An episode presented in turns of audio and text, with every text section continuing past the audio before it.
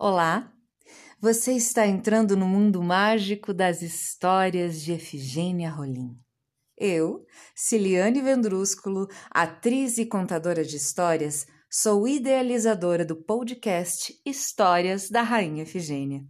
Que minha voz possa conduzir sua imaginação a esse mundo multicolorido e cheio de imagens fantásticas. Que tal mais uma história?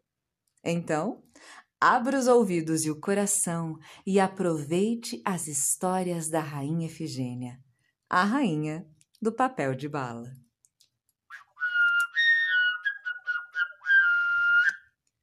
A história da querida Efigênia que nós vamos ouvir hoje se chama A Grande Viagem dos Biopás, Patrícios e Naifes do livro Contos da Fada Efigênia, de Adélia Maria Lopes, com ilustração de Kátia Horn.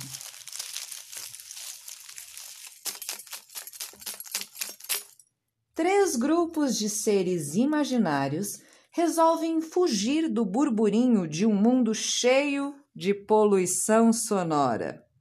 Essas criaturas, embora tenham um formato de animais, pensam, sonham e raciocinam como os humanos. O grupo dos biopás viaja carregando as cargas nas costas e seus filhotes seguem sozinhos. Mesmo zelosos, os pais acreditam que os filhos precisam descobrir os mistérios da vida e da morte com suas próprias experiências. Já um pouco mais cuidadosos, os patrícios pensam de maneira diferente da família dos biopás. A mamãe Patrício costuma dizer o seguinte: Levamos nossos filhos junto para termos certeza de que chegarão ao destino. É preciso ter paciência com as crianças. Acreditamos que elas aprendem mais com nossos exemplos do que com nossas palavras. O grupo das naifes é formado por guerreiras, mas guerreiras cheias de amor. Elas têm uma tarefa especial nessa saga rumo a um novo mundo. Carregam os agasalhos e alimentos. Cuidam das crianças cansadas, oferecem água para quem tem sede e as fazem dormir. Foi uma fada uma fada sonhadora que escolheu Marte como destino desses seres imaginários.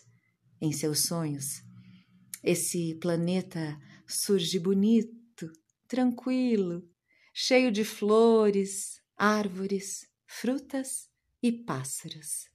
Seus mares e rios são limpos. Os animais e as pessoas vivem em paz, sem medo.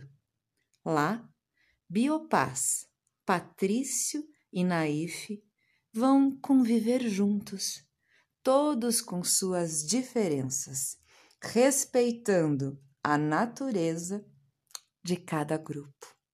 Ah, como é bom sonhar!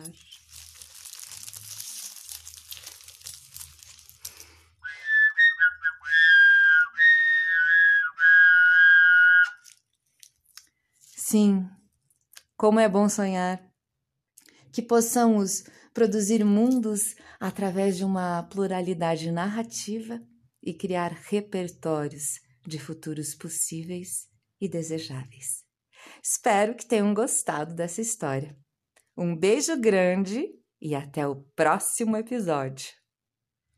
Este projeto é realizado com o apoio do Programa de Apoio e Incentivo à Cultura Fundação Cultural de Curitiba e da Prefeitura Municipal de Curitiba.